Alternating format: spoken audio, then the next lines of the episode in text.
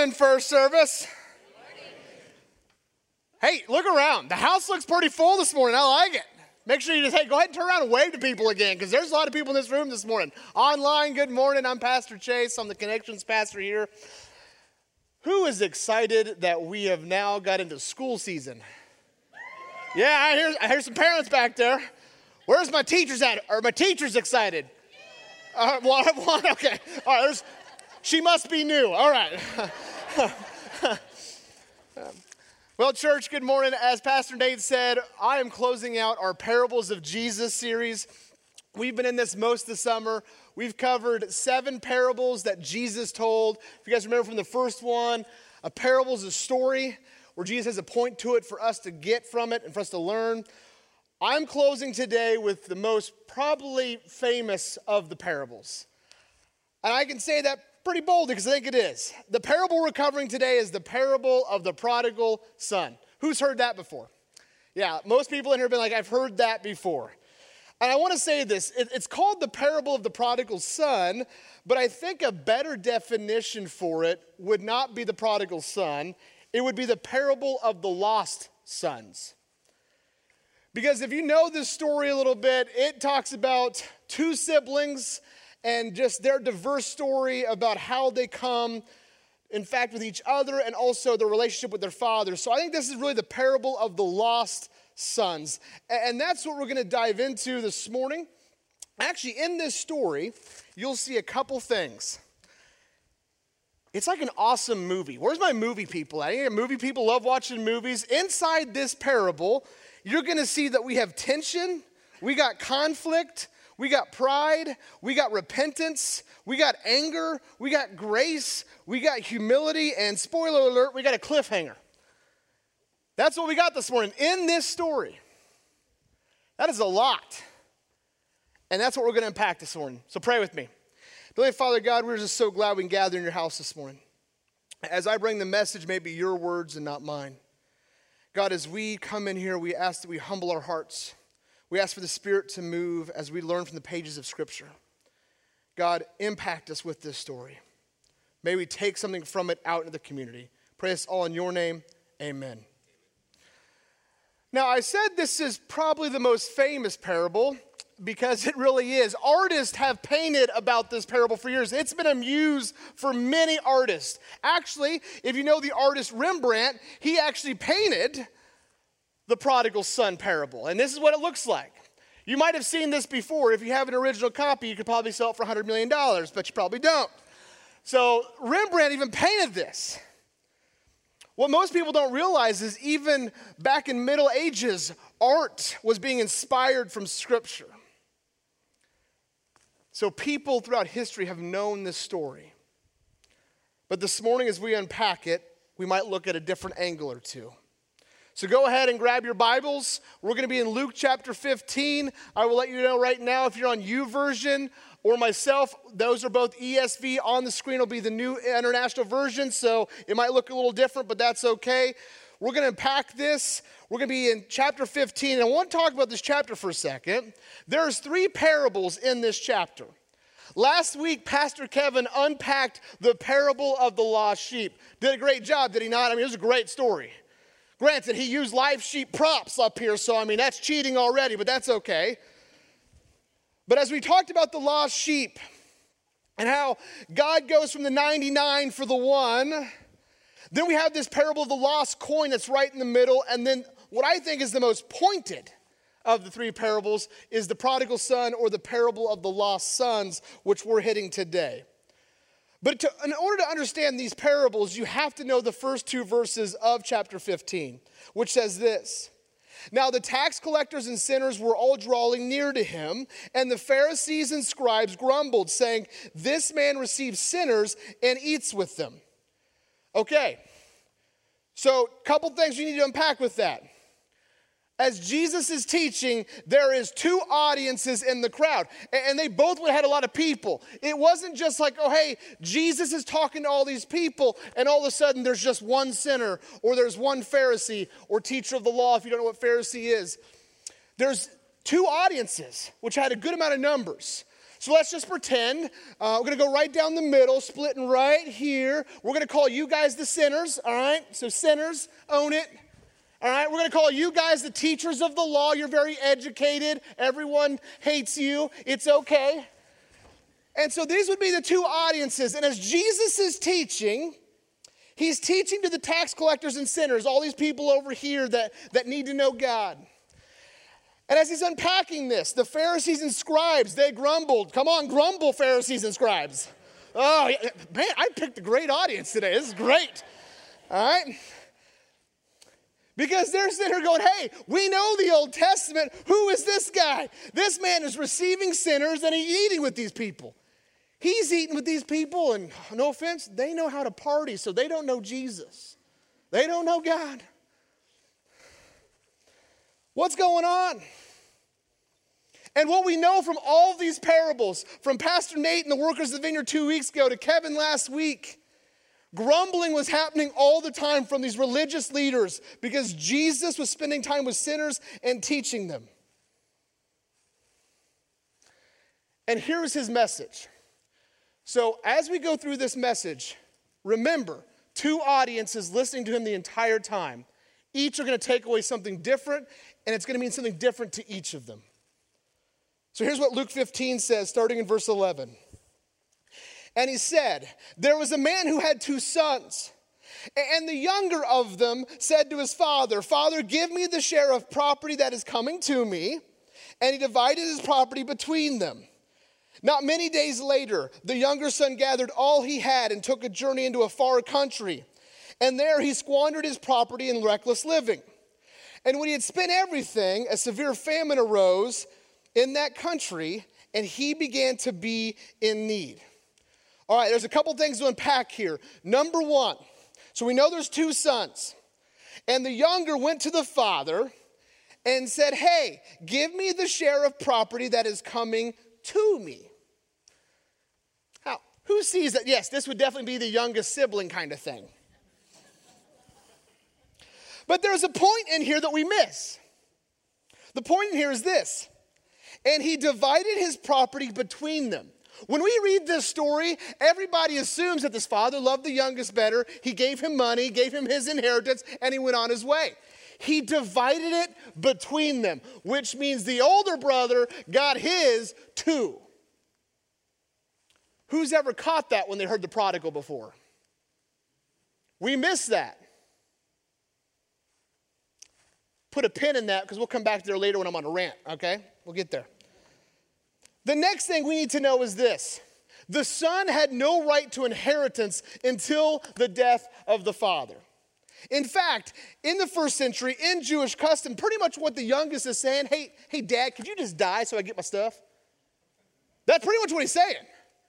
He has no right to this. It is not his. Not until his father is gone does he get this portion.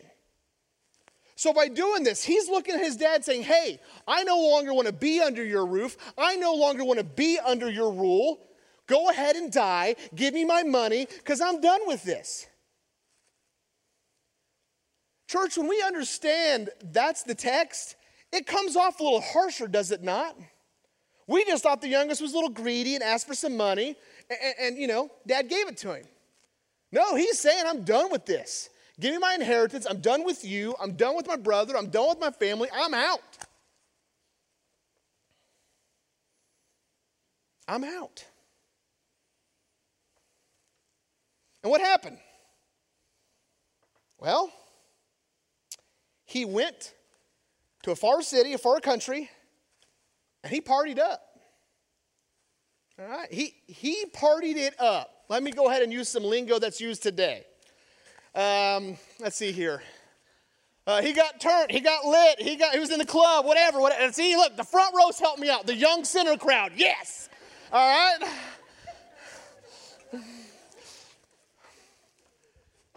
This is what it was. This is what he wanted to do. And then what happened? Well, tragedy hits. He didn't prepare, famine happened. What does that mean in our context? Well, whoever saves their money for the furnace to break? No one. I always my parents telling me, hey, make sure you have money in the savings account because you never know when the water heater is going to go out. Eh, that thing lasts for 15 years, doesn't it? Well, worry about it in 15. He took all his money and he spent every dime thinking that life circumstances would not change. And all of a sudden, a famine happened. And he wasn't ready. And here's what it says in Luke 15, continuing the story. So he went and hired himself out to one of the citizens of that country who sent him into his fields to feed pigs. And he was longing to be fed with the pods that the pigs ate, and no one gave him anything. Went from pretty wealthy, let's be honest, because we know later in the story his dad's got servants, so he's pretty wealthy. He's got his inheritance. He went out, squandered it, and now he's in such need, he has sold himself into servanthood in order to live. Now, if you don't realize how low he got, maybe what I need to tell you is, as the Jewish audience would have understood this, a Jewish son is feeding pigs. There's a reason why you don't see a Jewish hog farmer today. They don't mess with pigs. Old Testament law, a lot of things in there. We, can't, we don't have time to unpack that today. And this is what he has, has to do. And he's so hungry, he wants to be fed by the, with the pods the pigs are eating.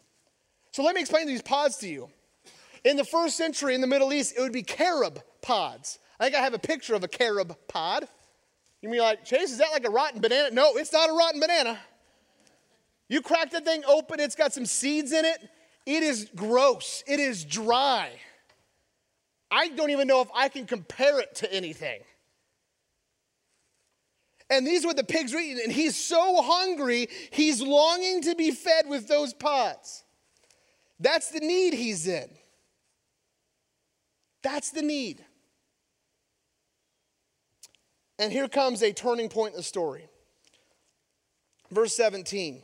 But when he came to himself, he said, How many of my father's hired servants have more than enough bread, but I perish here with hunger? I will arise and go to my father, and I will say to him, Father, I have sinned against you, heaven and before you. I'm no longer worthy to be called your son. Treat me as one of your hired servants. Let me focus on that first part. But when he came to himself, or when he came to his senses. What I call that is a hard reality check. Parents in here, how many times have you seen that with your own kids? They think they know what's right, they're to do their own thing, and then all of a sudden, life hits them in the face. Maybe that's happened to you. Reality got to him. I've squandered everything. My father's servants are being treated better than me. They have enough bread. And he's preparing this speech. I'm just need, I need to go to my father and I will say to him, Father, I've sinned against you. I'm no longer worthy. Just take me in as one of your servants. And what I'm saying is this He's willing to take less than who he is. So, what's the point from this? The point from this is this refusing sonship will always lead to slavery. Refusing sonship will always lead to slavery. Beginning of the story, the son said, You know what, dad, just go ahead and die. I want my gift. I want my inheritance. I want it now. I want it now. I don't want to be your son anymore. I'm done with this. And what happened? He ended up pretty much in slavery because he squandered everything. And then he has a reality check. And he's like, I can't do this anymore. And he's willing to come back and say, I am willing to just be a servant because I'm not worthy. Now, I want to stop here and have a small little soapbox moment. Everyone, when we read the prodigal son story, this is the focus of our story. When we talk about it, we preach about it. This is very much how the story we hit. Hey, the son realized he was in need, he was in trouble. He went to his father, and he's going to say, Hey, I'm done with this. Most pastors would tell you, Hey, this is when you realize you're caught up in sin. And you realize you do have a need for Jesus, you have a need for God, because life is falling apart at the seams. And he didn't think he was worthy. Just like we don't. When we mess up, we don't think we're worthy sometimes. I hear it all the time as a pastor. I don't think I'm good enough for God. And for some reason, we forget what 1 John 3 tells us that we are child of, a child of God because of the mercies He's rained upon us. And we're willing to throw that away because of what we've done. Why? Because we actually think that we have that much power, that much control, that we can damage ourselves so much that God would not want us. Hear me this morning on that. If that's you, that's not the gospel. That's not here. I can't preach that message any better than that. There is nothing you can do where God would say, I don't want you. So if you're finding yourself in that place right now, if you feel like, man, I have squandered a lot in my life and I don't even think God would want me, that's not in the gospel. Because here's the gospel message coming right now. The son decides to do this, verse 20. And he rose and came to his father. But while he was still a long way off, his father saw him and felt compassion and ran and embraced him and kissed him. And the son said to him, Father, I have sinned against heaven and before you. I'm no longer worthy to be called your son. But the father said to his servants, Bring quickly the best robe and put it on him, and put a ring on his hand and shoes on his feet, and bring the fattened calf and kill it, and let us eat and celebrate. For this my son was dead and is alive again. He was lost and is found, and he began to celebrate. Let me tell you something that's in that text that's completely against Jewish custom, period. The father saw someone come into the house, recognized who it could be, and ran. You did not do that if you had servants. It was the servant's job to go see who was coming to the house. Why? That way your servant got stabbed and not you. I'm serious. As the landowner, you didn't do that. But he saw what could be his son and he ran. He felt compassion and he ran.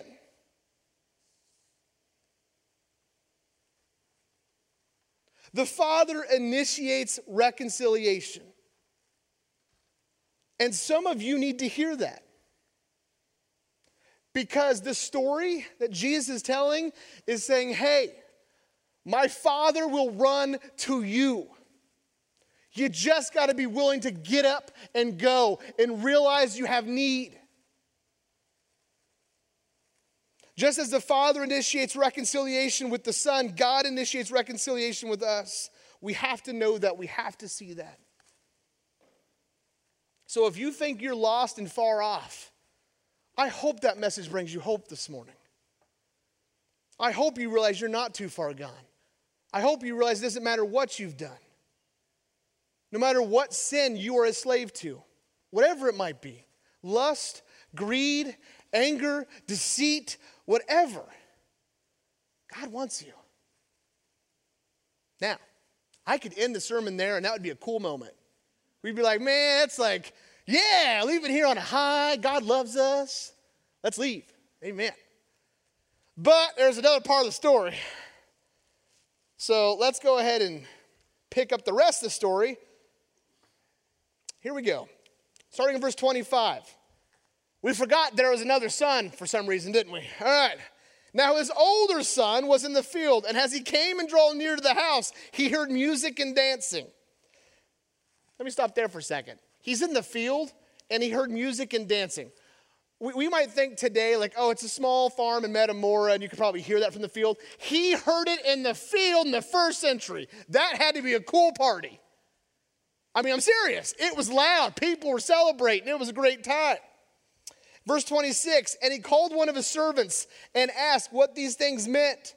And he said to him, Your brother has come home, and your father has killed the fattened calf, because he has received him back safe and sound. But he was angry and refused to go in. His father came out and entreated him. But he answered his father, Look, these many years I served you and I never disobeyed your command. Yet you never gave me a young goat that I might celebrate with my friends. But when this son of yours came, who has devoured your property with prostitutes, you killed the fattened calf for him. And he said to him, Son, you are always with me, and all that is mine is yours. It was fitting to celebrate and be glad, for this your brother was dead and is alive. He was lost and is found. Now, let me say this. Remember, we have two audiences hearing this message, hearing this story. My teachers of the law and my scribes, you would have understood the oldest brother, been like, yeah, we got to do something to that guy. Because we know what Deuteronomy says, because Deuteronomy says this if a man has a stubborn and rebellious son who will not obey the voice of his father or the voice of his mother, and though they discipline him, will not listen to him, then his father and mother shall take hold of him and bring him out to the elders of the city gate of the place where he lives, and they shall say to the elders of his city, This our son is stubborn and rebellious, rebellious. He will not obey our voice. He is a glutton and a drunkard. Then all the men of the city shall stone him to death with stones, so you shall purge the evil from your midst, and all Israel shall hear and fear. So that's what these people would know. Teachers of the law would be like, hey, here comes the pain, here comes the discipline. That's what the youngest son deserves.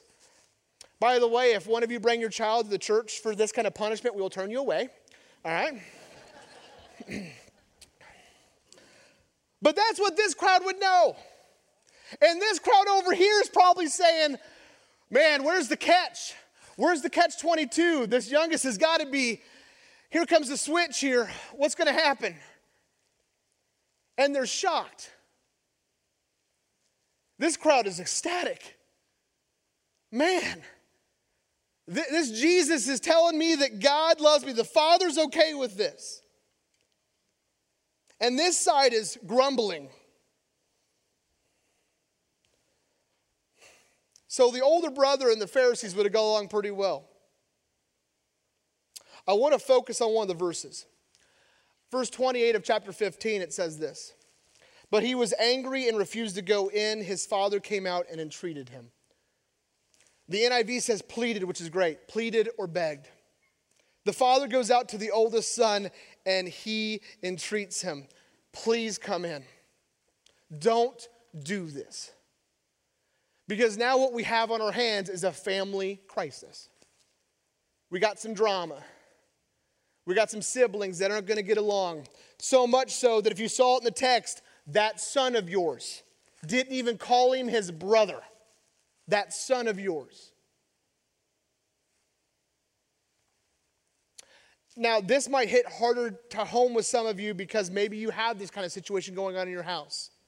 What I want to say to you is this this story is a metaphor about our reconciliation with God. But I understand that this you cannot read this story and not think, man, are my kids it ends like this?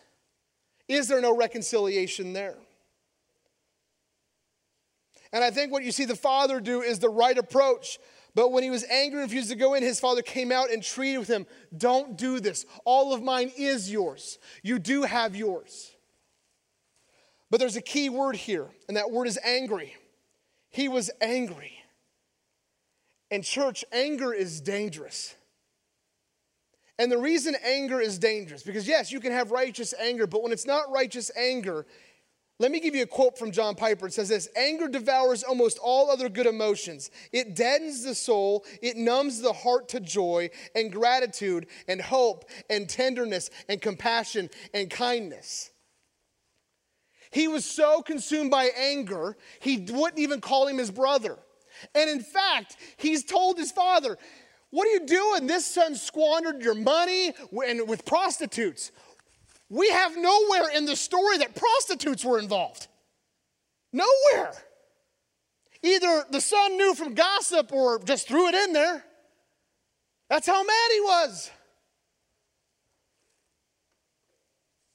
And very true. Maybe he, with all his up living up in the city far away, in the country far away, that could have been involved, but we don't know that for sure his anger consumed him. And the father still pleaded with him, Do not do this. Because the father knew something. The older son was missing the point. And, church, just like Pastor Kevin preached last week with the 99 and the one, here you have the one being the son that squandered the money and came back. And then you have the older brother that you could reference to the 99. You would really hear it if you're the Pharisee or a scribe. And what they're missing is this in each one of these parables, in chapter 15, there's a key verse. So it's verse 7, verse 10, and verse 32. They're going to be on the screen behind me. Just so I tell you, there'll be more joy in heaven over one sinner who repents than over 99 righteous persons who need no repentance. That's from the lost sheep. Verse 10, just so I tell you, there is joy before the angels of God over one sinner who repents. That's the lost coin parable. Verse 32, it was fitting to celebrate and be glad, for this your brother was dead and is alive. He was lost and is found do we celebrate hard when somebody finds the kingdom of God? Because I'm talking to you, church, I'm talking to me too. Because sometimes we might look at people and be like, ooh, can they be a Jesus follower? Eh, I don't know. Or when they do come to Jesus, we have this conversation. Whew, I don't know, they're, they're not going to last. I know them. And we laugh uncomfortably, but we know it's true. We know it's true. Those are some of the thoughts that come into our mind because we might have known them when they weren't a sinner. And then all of a sudden, anger sits in with us as part of that 99 or the older brother because he missed the point. Because what the older brother missed was it was his party too. And that's what the father was trying to say. Do you not realize we're in this together? Do not realize that this isn't just a party because he came back? This is a party because you have a brother. This is a party for you, that your family's together, that you are united. He missed it.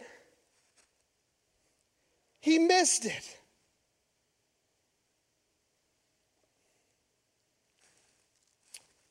So, as we break this down, if you feel like the first brother that, you know what, you've squandered everything, and you're coming back to God and you're worried about coming back to God. I'll be honest, some non Christians, when I talk to them about Jesus and they make those first decisions, here's a common statement I hear I'm worried about what others will think of me. I hear it all the time.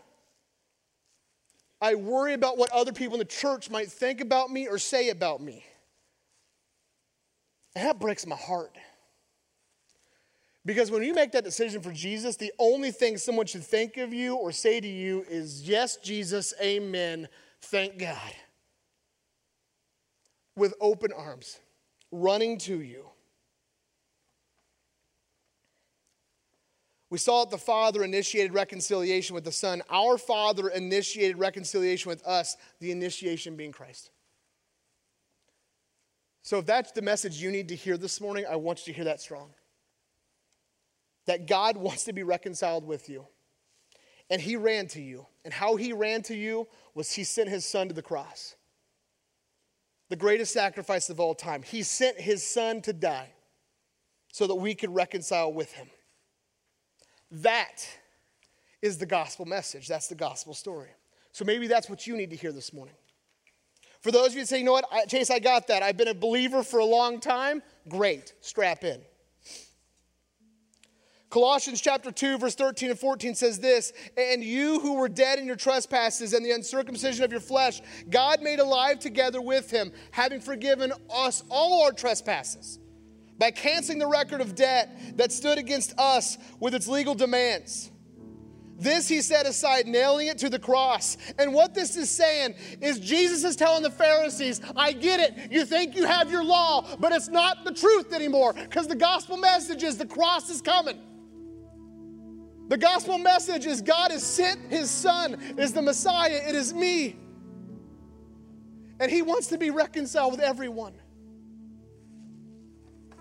And what he's saying to the other crowd, those that are lost, is I'm here for you. I want you to know that I want you, even though you might think these people don't.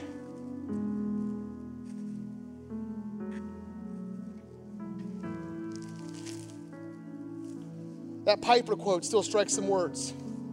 Anger devours almost all other good emotions. It deadens the soul. It numbs the heart to joy and gratitude and hope and tenderness and compassion and kindness.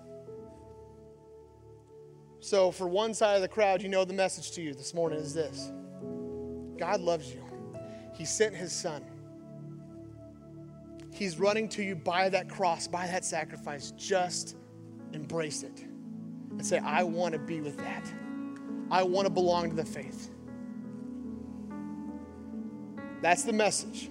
Now, because this is a really cool parable and a really cool story, I'm going to ask for some audience participation here in a second. I have an alternate ending of my message this morning. But in order to give the alternate ending, I would like permission. I would like to take off the gloves for a second as a pastor. Can I do that, church? You good? All right. For the rest of us, that we already know Jesus, we know who God is. Anger's an issue. Anger is a problem. And here's what I mean by anger is a problem. I look around at our world, I look around at our country, and man, do I see anger. Man, do I see pain. And, church, here's what my message is to myself and you this morning. If you call yourself a believer, you have the right to know the truth, and the truth is the gospel. And we're to deliver that message with love and righteousness. What I've seen these past couple weeks, I have been praying for our schools, I've been praying for our educators, been praying for our parents and our school boards, and I've seen some anger being spewed. I've seen some hate being spewed. I want you to know you call yourself a Christian. I call myself a Christian. And it's not okay for you to be spewing that. It's not okay. Because here's the problem we have no matter what we're talking about, no matter what the issue is, each side thinks that they have truth. Each side thinks they have some truth. And you can put any issue to this, no matter what it is. And they fight with that. But what I'm telling you is if you call yourselves a believer in the 99, this truth supersedes whatever truth else you think you have. And if you're not delivering the message of God loves you, and we can have honest discussion without calling each other names and hating on people. Because let me tell you something if we debate issues unfairly and get angry, we have that conversation, then next week we say, hey, I go to this church called Great Oaks. You should join me sometime. Man, that message is horrible. Why? Because what they have in their head is, man, I watched you eviscerate someone.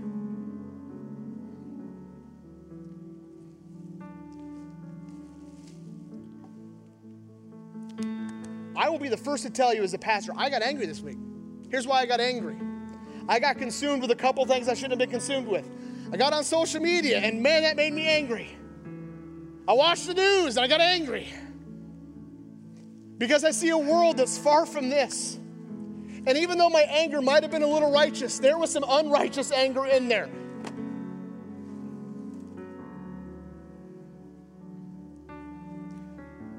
So if you call yourself that you're not a believer, you say, hey, I need Jesus, I've told you what your decision this morning is. If you've known Jesus, I have an opportunity because I don't like preaching something to harass. I don't want you to feel awful leaving here. I'm not going to throw a hook without giving you something to, to marinate on.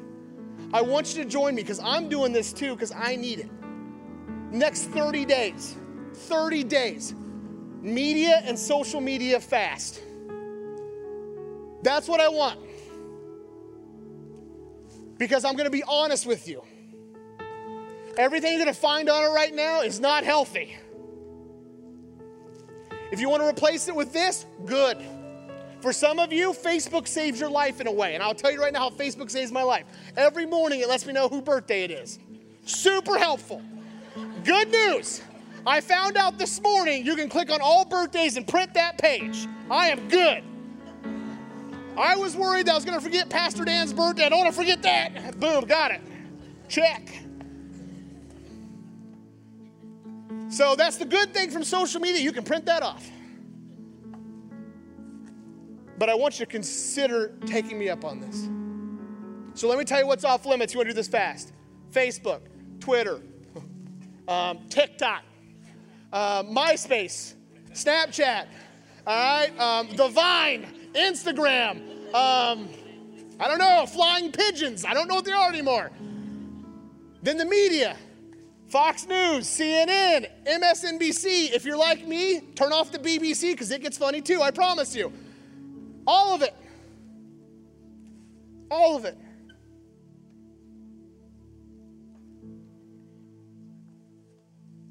And start focusing on God. Because we have a mission, and our mission is to bring the kingdom to the lost. And I don't believe we can bring the kingdom to the lost if there's something else that we have a priority in our life. And what I mean by priority in our life is there's something else that's consuming more of our time than the gospel. That's taking the wrong priority spot.